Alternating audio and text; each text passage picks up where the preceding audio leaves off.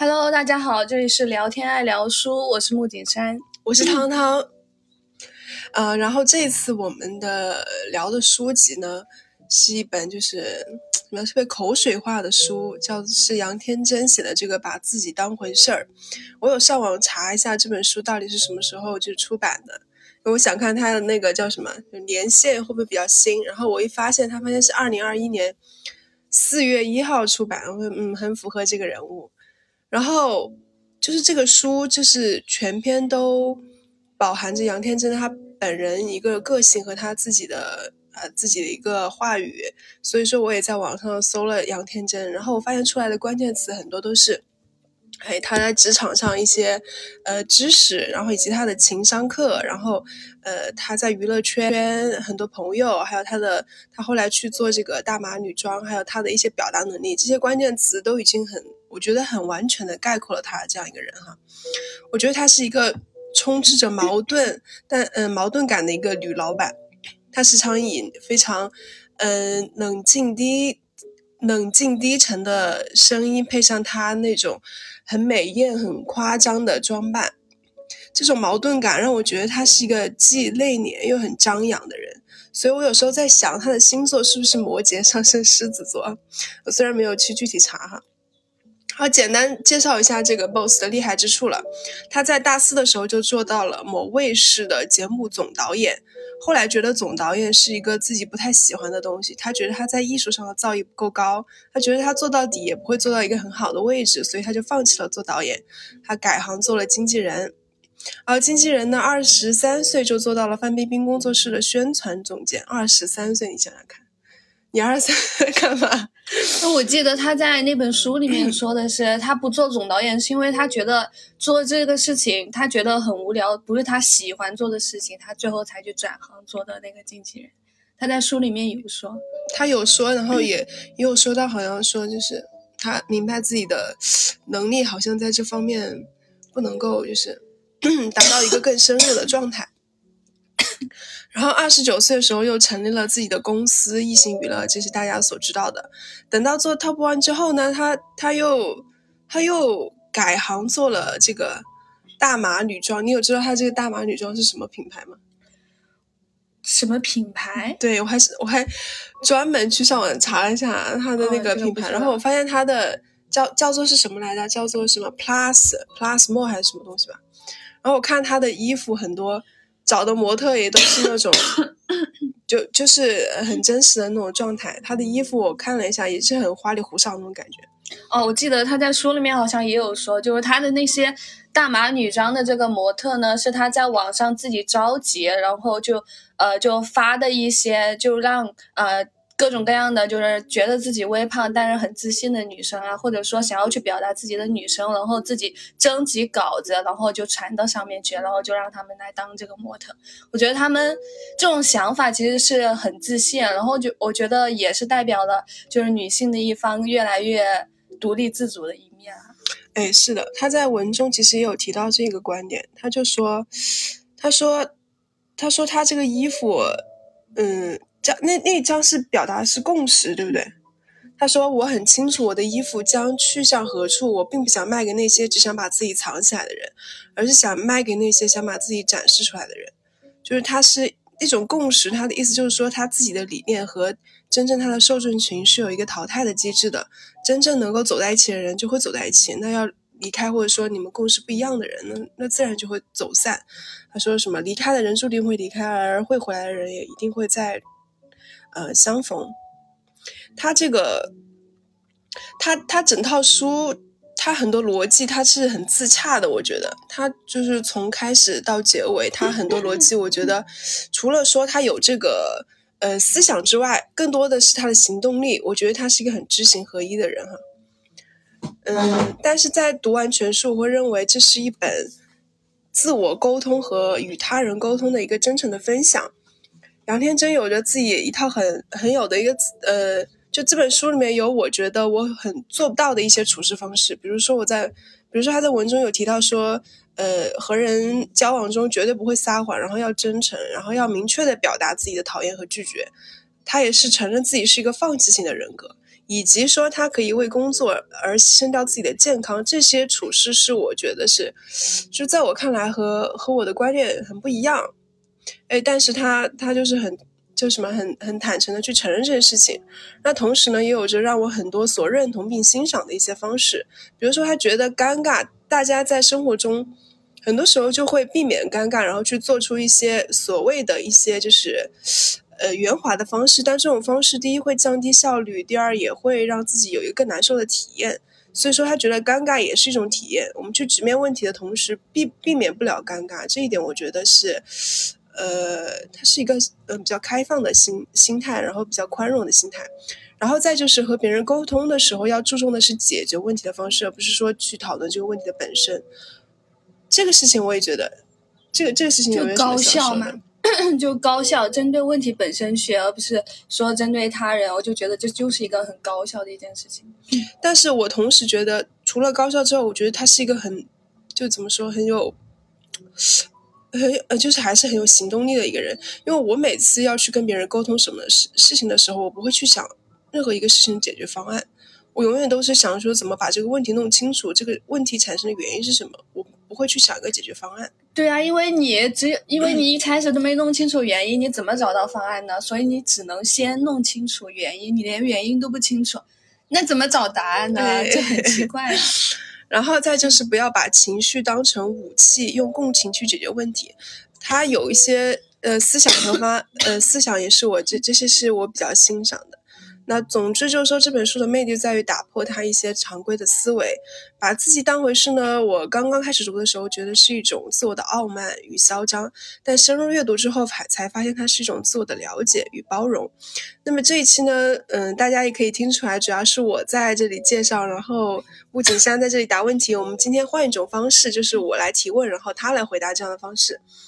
然后我还想讲一下，就是我看这本书给我的带来的感觉哈。嗯。就我一开始看这本书，我觉得这是一本，呃，对于可能没有入职场啊，或者说想要入呃刚入职场的那种小白来说，我觉得这本书给我的感觉是它的作用还蛮大的。像一些沟通啊，还有后面提到的各种高效的一些结果，我觉得它的行动力以及它所要。他所想要带给我们的感觉就是，不要去浪费那么多的时间在一些你呃，在一些你做的不好的事情身上去后悔什么什么的，而是直接的就是向前看的那种感觉。这是这本书给我带来最大的一个感觉，但其中呢，就刚刚他也说，就是说这本书它其实有很多是他方面的自洽，所以我们可能会也会有一些不太理解他的地方，像一些他觉得他做的很高情商的一些事情，其实我不敢苟同的，因为我觉得他在跟别人沟通的过程中，我觉得他的那个用语的话，其实多多少少还是在得罪人，只是他觉得他用了一种。他觉得更好的方式吧，哎，对，这句话我认同，就这种感觉，这本书给我的感觉。然后其实这本书评分不是不是特别高哈，但我觉得对于我这种人，就我这种啊没有什么工作经历的人来说，我觉得他给我的收获是是挺好的，就是挺有收获的。嗯，好的，我们也分享了我们阅读这本书的感想，然后现在我们开始我们第一个话题。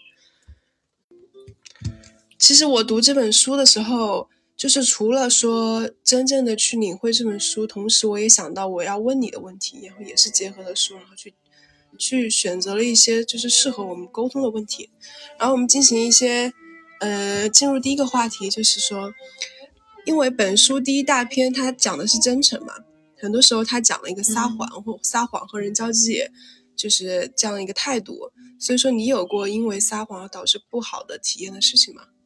就更想提一下，就是“真诚”这个词哈，不晓得为什么就感觉真诚是最近几年特别火的，什么？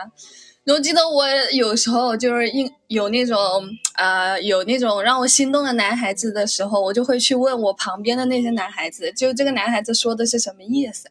然后聊天聊天的过程中呢，然然后那个男的就说：“你只要真诚就好了，你只要真诚就好了。”就感觉这个世界啊，所有的真诚都被提得很高。但是其实真正的真诚是什么呢？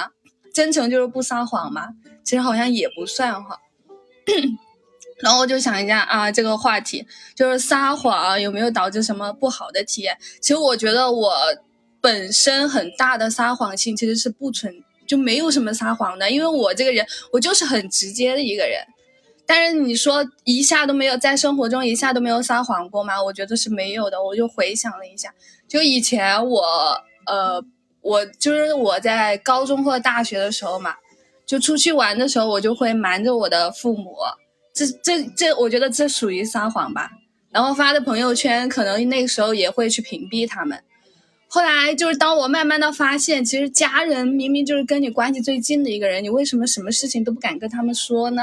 然后这个时候我就开始，我就朋友圈再也不屏蔽人，任何人我都不屏蔽。如果我去玩了，我妈就是说了什么，哎呀，你可真潇洒什么什么的话，我就接受，我就我就我就接受，我说啊，真的很开心，玩的很开心，我就这么回我妈的。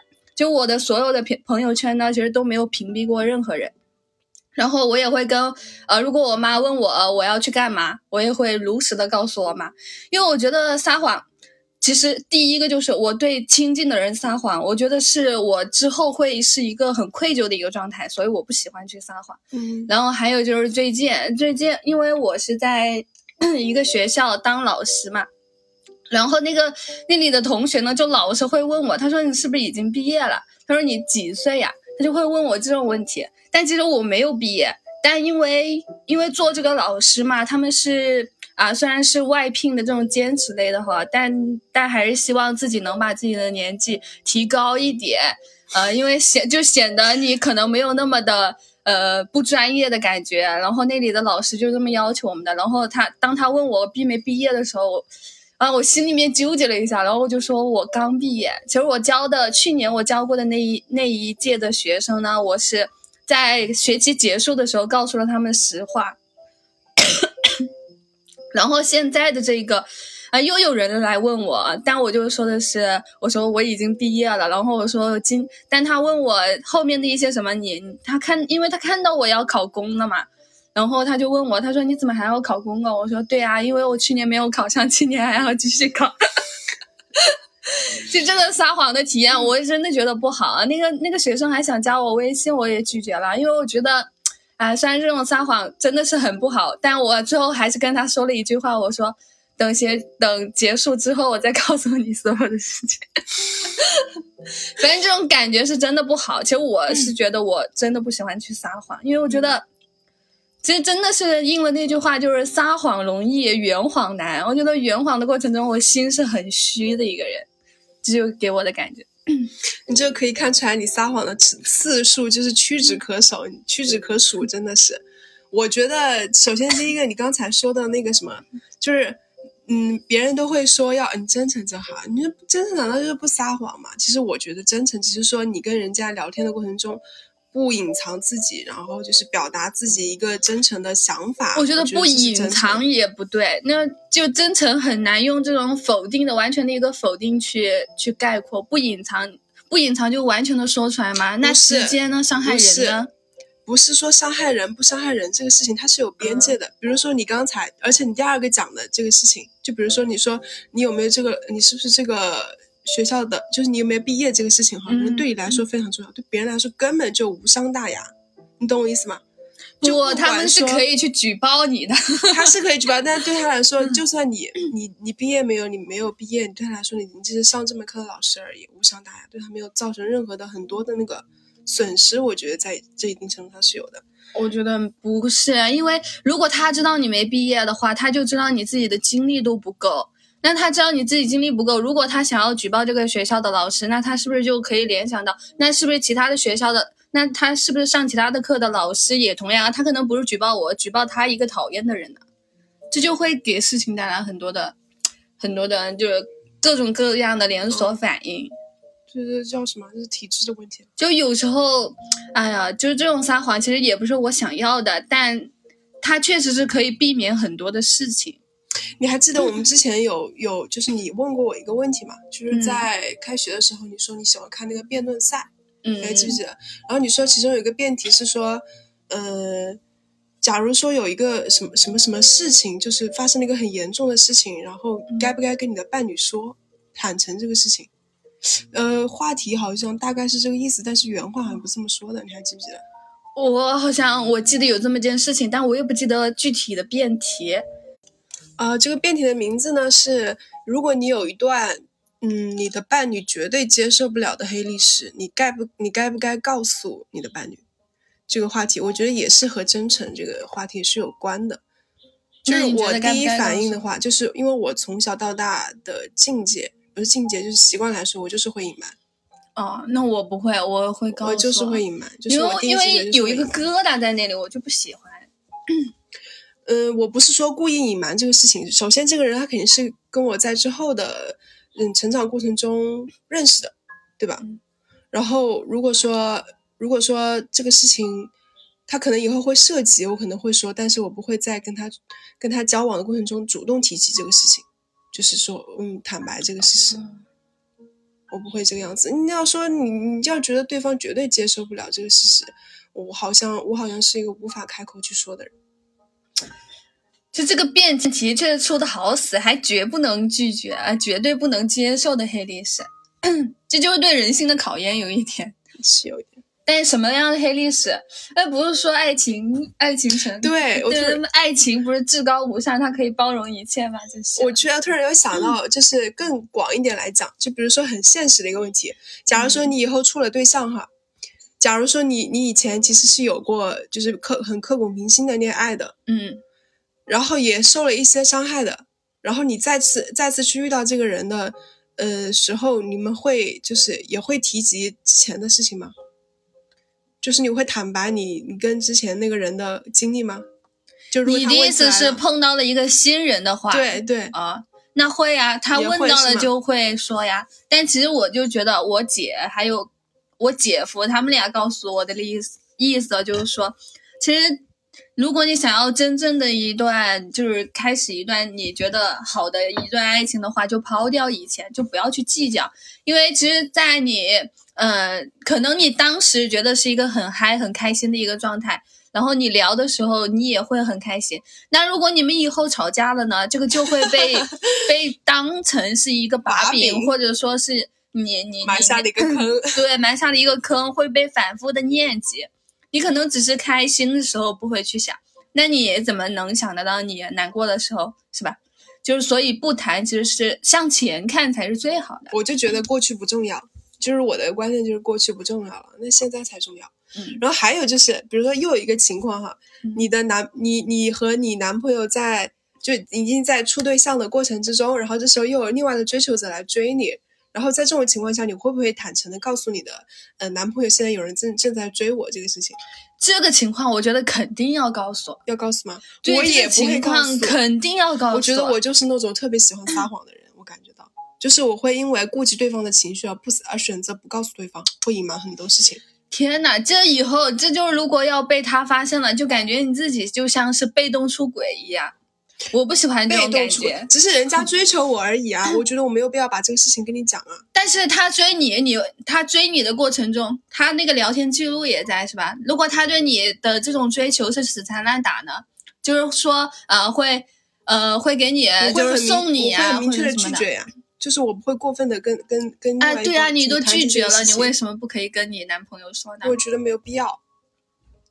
我就觉得，如果如果会被发现，还不如主动告诉。然后我觉得特别搞笑的一个事情，是我跟我之前一个朋友谈起这个事情的时候，然后我朋友就说：“说当然要说呀，引起他的嫉妒。就别人别人跟我说一个什么，就算不再追我，然后跟我表示好感，天天找我聊天，我都要跟我男朋友说。你看看老梁也不是没人那个什么，你看看你的危机意识是不是得有了？我觉得刚刚那个问题还可以反过来一下，就是如果你的伴侣。他有一个人在同时追他，然后他没告诉你，别让我发现。你只要别让我发现，你跟我不跟我说，可能就是我会想的说，你不跟我说，你觉得这是没什么大不了的。嗯，我会这么想。对，你要让我发现了这个事情就不好说了。好，如果发现了是真实的情况是，呃，其实他是之前追过他一段时间，但是那你的男朋友拒绝了呢？对，你就跟我说说就好了。你拒绝了，那拒绝就好了呀。哦，但那个女的还在纠缠他呢，那我就出面呀，这个事我帮你摆平好了。你怎么摆平？就是就是不是说，比如说只要出现了任何的场合，我都会在你旁边维护。然后比如说，嗯，你要出现一个坦诚的情况，你比如说，哎，你把他你跟他聊天记录给我，你来聊。哦，就是我觉得对方要做出一个正确的态度就好了，对吧？好，那我们开始下一个话题吧。下一个话题就是，嗯，在本书之中其实也提到过很多，就是呃。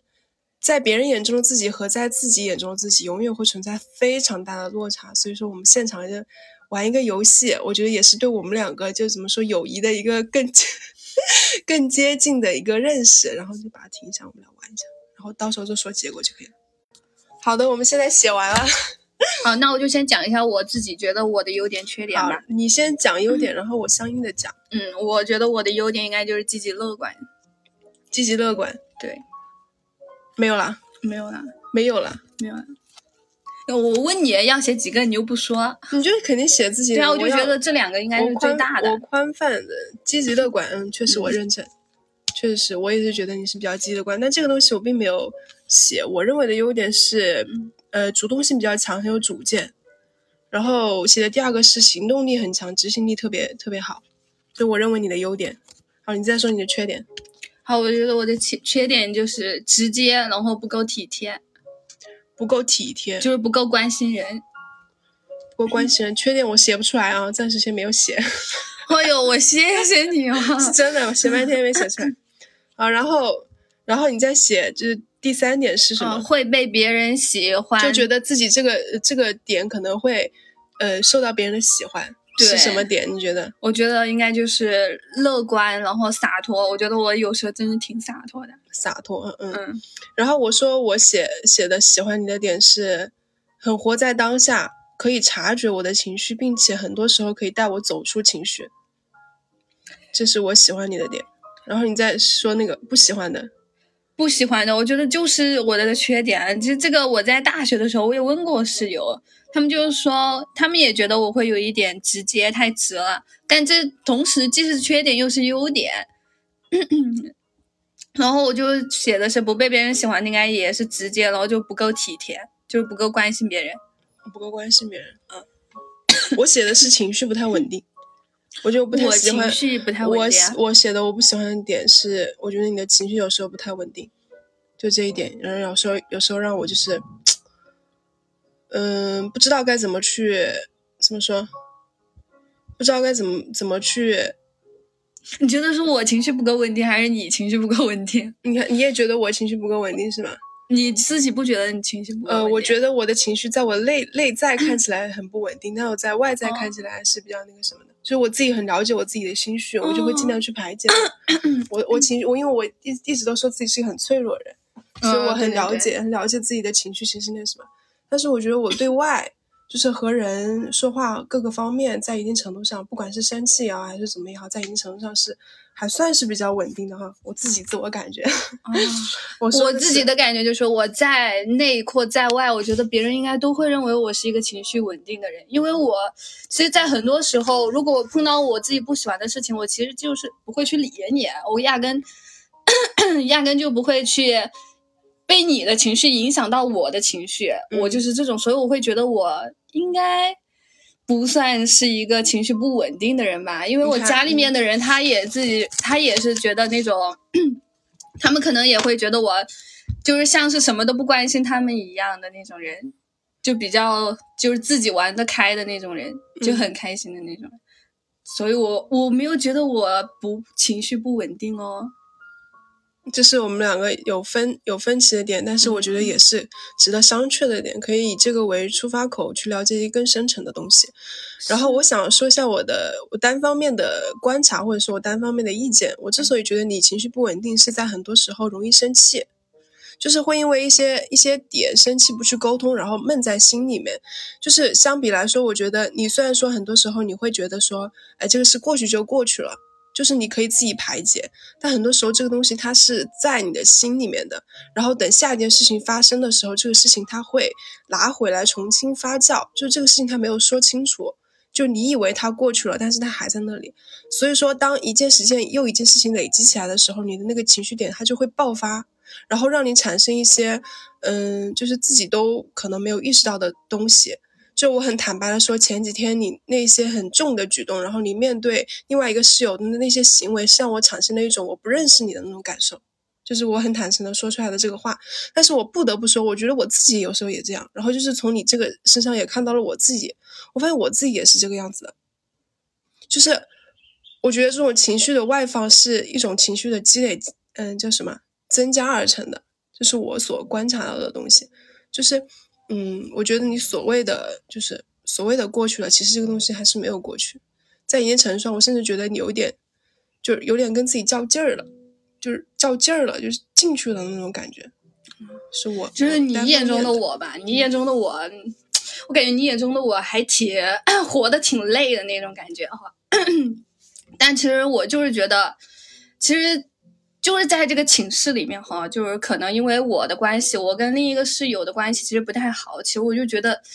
哎，一开始我是能满不在乎的，后来我就发现，哇，天呐，就是他的行为举止太多的阴阳怪气，就会使我觉得，妈的，这个人，我就忍到了，忍到了现在，现在他终于走了，我就觉得我，我终于可以解脱我自己了。以前我觉得，呃，好多事情啊，我这个东西我不跟你讲，我就跟这边讲，嗯，就我的意思，我的感觉就是。他带给我的太多的阴阳怪气，我之前都是在忍受。然后当我有一天我想要去反抗的时候，我就觉得自己，哎呀，我自己怎么那么久了才反抗的那种感觉？我就觉得自己，我天，我在干嘛？就我就觉得我自己一个这么直接的人，我居然以前就是能忍受这么多他的这种鬼稀奇古怪的那种东西。然后那一刻，我就觉得好嫌弃他。然后我觉得我要把这个情绪给。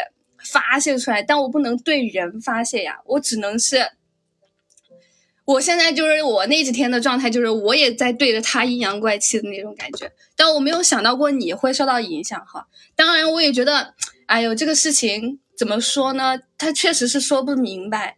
就我其实是没有，我并没有任何一刻是对你发的这种影响，但是你却会看得到我的这种状态。你看到我的这种状态的时候呢，你其实也并没有想要的是跟我去沟通，而是自己去心里揣测这种状态，你懂吗？所以，呃，不得不说，这个其实就是在寝室这一段期间的这种情绪变化，我觉得，呃，确实我的情绪是不太稳定，但我觉得。就我的人生，可能就是在才短短两年的这个寝室时间内，才可能就会有一点不稳定、不稳定的情绪。但我觉得，我就活了这么大大大半年的，就是我都活了二十几岁了，二十五岁了。但只有这两年，我可能会觉得，确实是我自己的，我也我也不断的重复，就是说，我觉得这两年是我成长最大的一次了，真的情绪成长最大的一次。就是我觉得，就是。通过这几年跟你的交往会会很多，所以我觉得我对你的了解是慢慢在加深，但是我并没有，就是还是完全了解或者理解你的一个状态。我觉得有时候就是自己也做不到那么理解自己，所以，但是你刚才说的那个点有戳到我，就是我没有找你去沟通这个事情，是我主动跟你说了，你拒绝了。我有跟你说这个事情，我说你还有没有任何什么什么情绪，我怎么怎么样，我说。我想，我想说，但是你说，我说你还有没有这个必要？我不记得你，你有没有记得过这个事情？然后我说你还在不在情绪里面？我主动去询问了，然后你说，哎，我不想说。这是一个很难说的话，我觉得是，我觉得情绪是要被引导出来的。你这么主动的问我，啊，这是个很难回答的问题。那那确实也是，不过我就是说我我有尝试着去沟通，那可能就是没有找到正确或者是时机。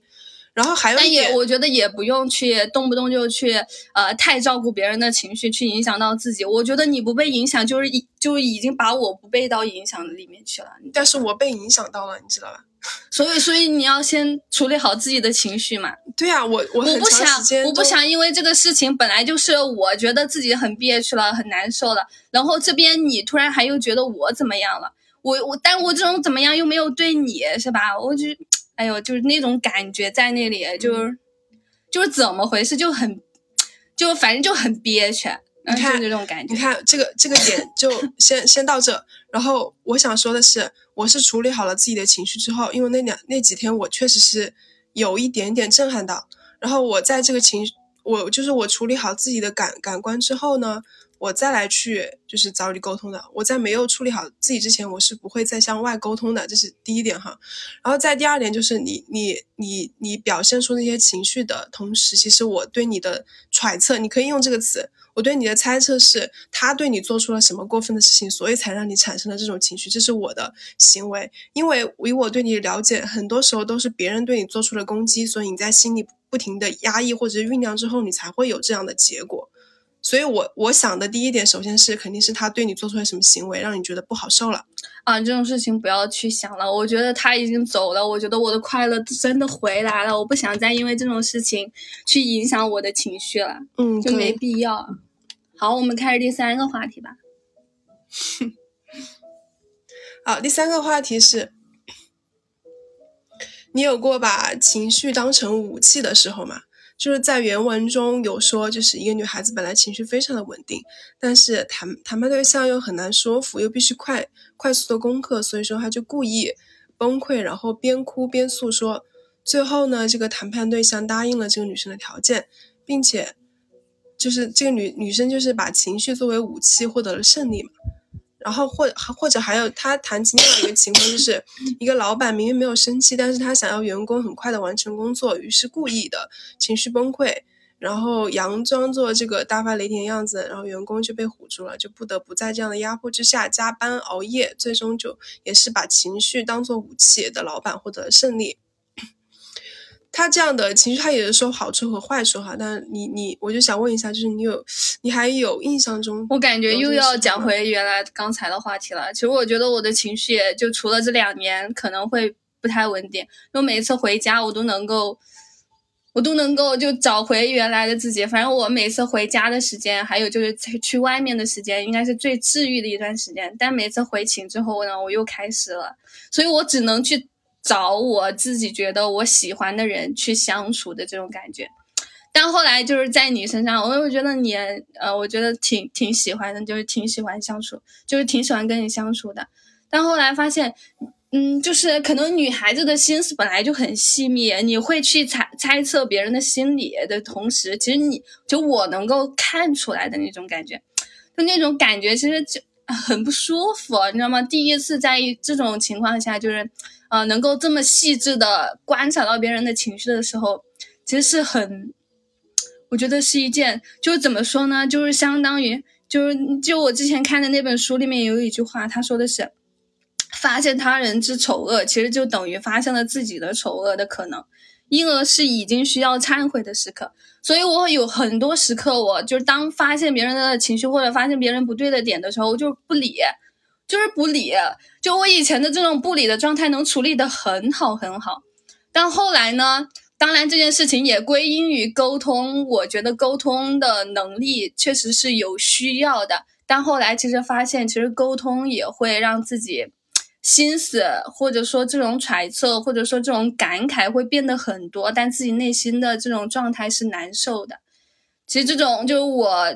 当我就是以前的这种状态是不理的状态，然后转变到了现在这种沟通，呃，时而沟通的这种状态的时候，其实我不得不说这是一种成长，但同时它真的很痛苦。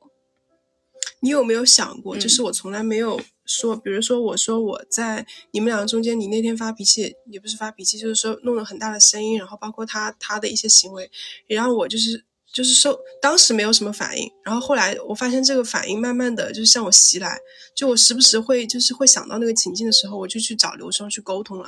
我说这个事情明明我没有任何的，我知道这个东西对我又没有对你，我就我就我就说我从来没有这种感受，为什么我会受到影响呢？我就会觉得说在有点难靠近这个人呢。我对刘双去。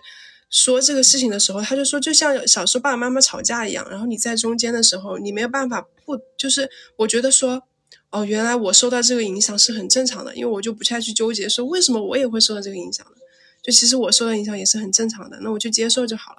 然后再有一点，他就说，我就说其实我也没有任何反应啊，我明明就是没有默不作声，然后就是一个很很就是就是好，我来告诉你，我那天为什么能声音那么大吧。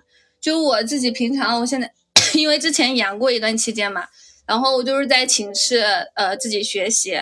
然后有一天你们俩不是去呃锻炼了嘛？然后他回来的挺早的，然后我就听到他在外面其实是骂了一嗓子，然后再开门进来的。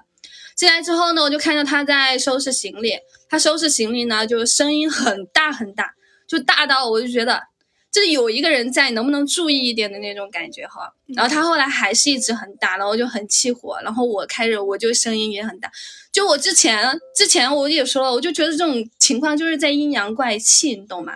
嗯，他其实有很多这种阴阳怪气的时候。然后后来我就觉得我也该爆发了。然后后来，所以我就后面很很。就是大概有个一两天吧，就也在这里很重的东西摔摔东西，就是因为我在跟我同学哈，跟我以前同学沟通的时候，我就说我最近有个室友阴阳怪气，然后我同学他就说，他说你也阴阳怪气回去嘛，然后他们就这么告诉我，我就觉得好啊，确实是啊，我觉得哪哪天天那么多的忍受忍受啊，然后我就我也不想这么阴阳，我也不想这么就是忍的忍的，然后现在也天天阴阳怪气在那里。然后，但我没有想到过这件事情会对你有这么大的影响。我就是，但是我跟刘欢说这个事情的时候，去诉说的时候，他有一个观点，也让我就是，也让我受到了一点点启发。就是我觉得我的态度是中立，或者说也没有任何的那个什么的时候，他说其实冷漠也是一种情绪。啊，我当时也发现，确实是，当我置之不理，或者说当我去不理会我的情绪的时候，也是一种有了情绪。你看，其实人的。其实人只要关注在这些小的事情里面，其实它真的是一件很难走出去的事情。然后我突然之间又回想到了我以前的那种状态，我就觉得哇，那种状态，我真的是怎么能能一直做到那么久的？我就觉得我真的以前是一个很开明的人，我就觉得我以前真的是牛逼。你就要举手回答老师问题是吧？真的是这种感觉给我的。但后来想了想，其实时间也都快过去了，你自己。啊，自己有自己珍惜的人就好了，就反正反正这种杂七杂八的人都已经走了，哎呀，阴阳怪气也到此结束了，就这种感觉。OK，好的，那我们现在说回来哈，就是在这个把情绪当当成武器，它当然有它的好处。第一，它很直接；第二，它你就树立了自己的一条线。啊，但是这个点让我突然想到，我跟我爸很温情的一个时候。我有一次，我跟我就家里只剩我和我爸爸两个人在吃饭，然后我爸爸突然跟我讲，他就说他去他去招生，因为他是学校老师，他去招生的时候呢，嗯，然后那个门房的那个那个什么人，然后就拉住他，就不让他走，就死活不让他走，然后很严厉，然后他他就被困在那个地方了。然后我爸爸突然问我，他说这个时候你怎么办？他就看向我。就是我可以，我可以感受到，就是我父亲好像因为工作的原因很累了，然后他向我诉说这段事情的时候，我就看向他，然后就佯装很开朗的说，我就哭啊，哭给他看，哭的他震到他不行。然后那个时候我突然看我爸爸，就是有一种欣慰的就笑了，就释怀了。那一刻我突然很心疼我的爸爸，你知道吗？就觉得有一种说，哎，呃，有一种就觉得说，哎，他有点累了。然后他向我诉说这个事情的时候，然后我以我以一种。就是诙谐的方式去把这个事掩盖过去的时候，我觉得是一种叫什么 电影场面那种感觉。好，还是说回来哈，就是说你用情绪当做武器这个事情，它有几个不好的点。他在文中有说到，我也非常认同。他第一个，首先，嗯，如果说你把情绪当做武器的话，它可能会让你达到目的，但同时也会向别人建立一个印象，就是你是一个情绪不稳定的人。然后第二个呢，就是如果你长期使用情绪这个手段呢，就会让周围的人免疫，就等到你真正有情绪的时候，你就不会被重视了。第三个就是情绪，它会，呃，它会降低沟通的实质内容，它不能去涉及一个更深次的了解，它可以帮你促成结果，但是它不保证事情的一个质量，这是它的坏处。我觉得他分析的非常的对哈。好，我们进行第四个话题，也就是你非常喜欢的这句话。时尚大师山本耀司有句话很打动我，他说自己这个东西是看不见的，撞上一些别的什么的时候，反弹回来，你才会真正的了解到自己。你有过类似的经历吗？就当你认识到，哦，原来我自己是这个样子的。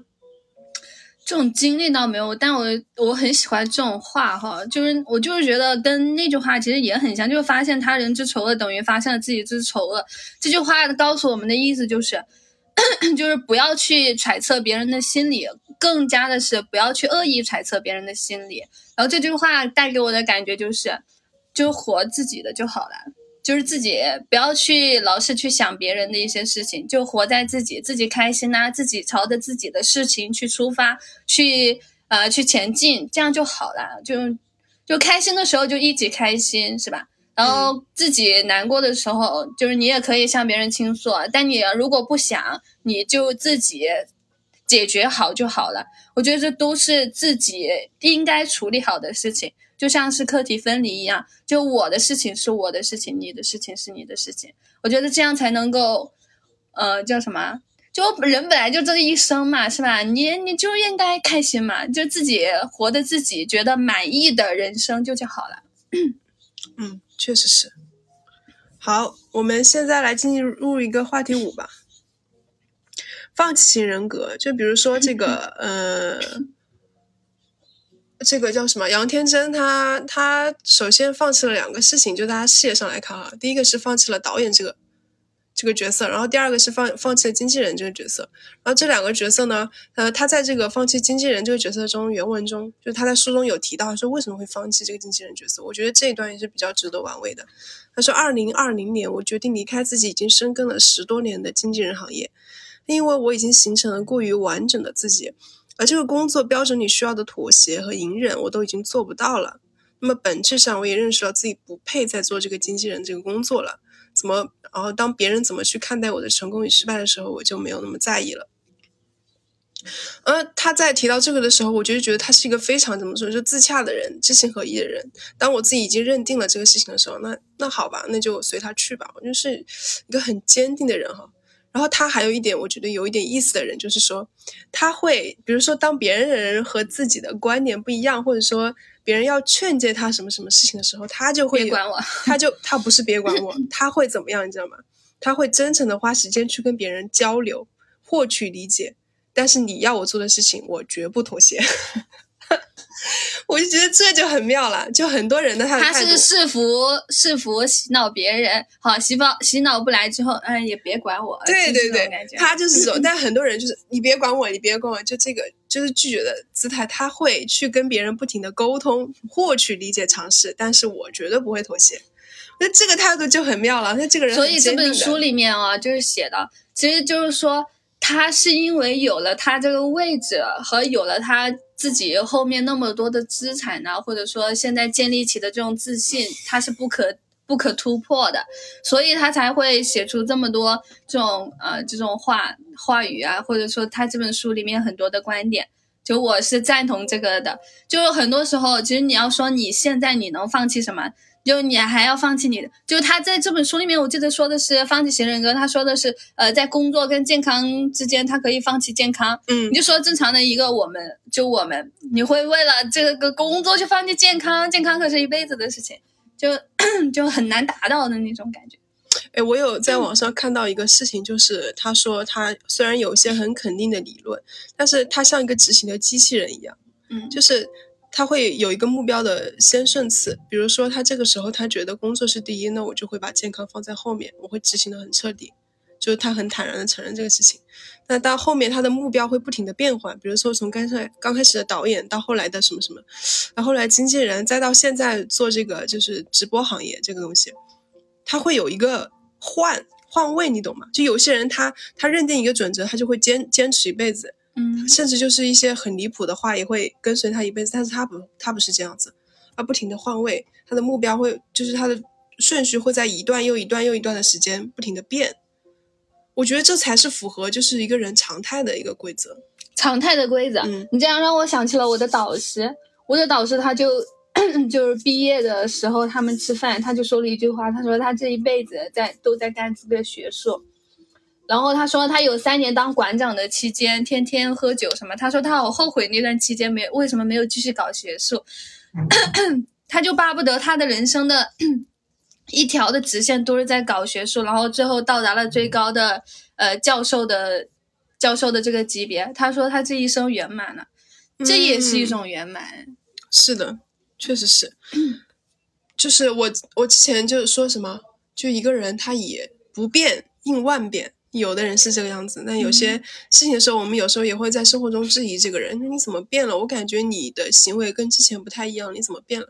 但我我有时候就会尝试去说说，你自己难道没有变吗？这句话就听到让我感觉就是吃饱了撑的，你管人家变没变？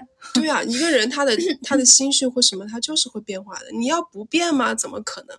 没有没有不变的事物，我觉得。一以贯之是一个很难的抉择，抉择。所以我觉得有时候放弃，或者说你自己的一个放弃，也是一种很洒脱的性格。在我看来，哈，嗯，好，我们今天的所有的我所有的话题就已经问完了。你还有没有什么就是对这本书或者说什么事情的一一些感悟呢？没有了，那我们就最后每个人分享一个句子吧，好吧？我还是喜欢这句话，就时尚大师三本三本药师有一句话就很打动我，他说。自己这个东西呢是看不见的，撞上一些别的什么反弹回来才会了解自己。嗯，然后我要沟，嗯，说什么？沟通不总是温柔如春风，滋润于春雨。我们不能总是理想化的认为所有的沟通都应该有一个好的场面。如果你受到冒犯，受到无端的责难，正煎熬于不平等的气氛中，那么我希望你能有勇气打破场面美好的执念，顶回去，因为你要把自己当回事儿，沟通才能是一回事儿。只有只也只有越来越多的人明白自己是回事儿，才能减少这个社会上太多把自己当回事儿的那群人的数量了。好，以上就是我们今天的分享。好，谢谢大家，拜拜，拜拜。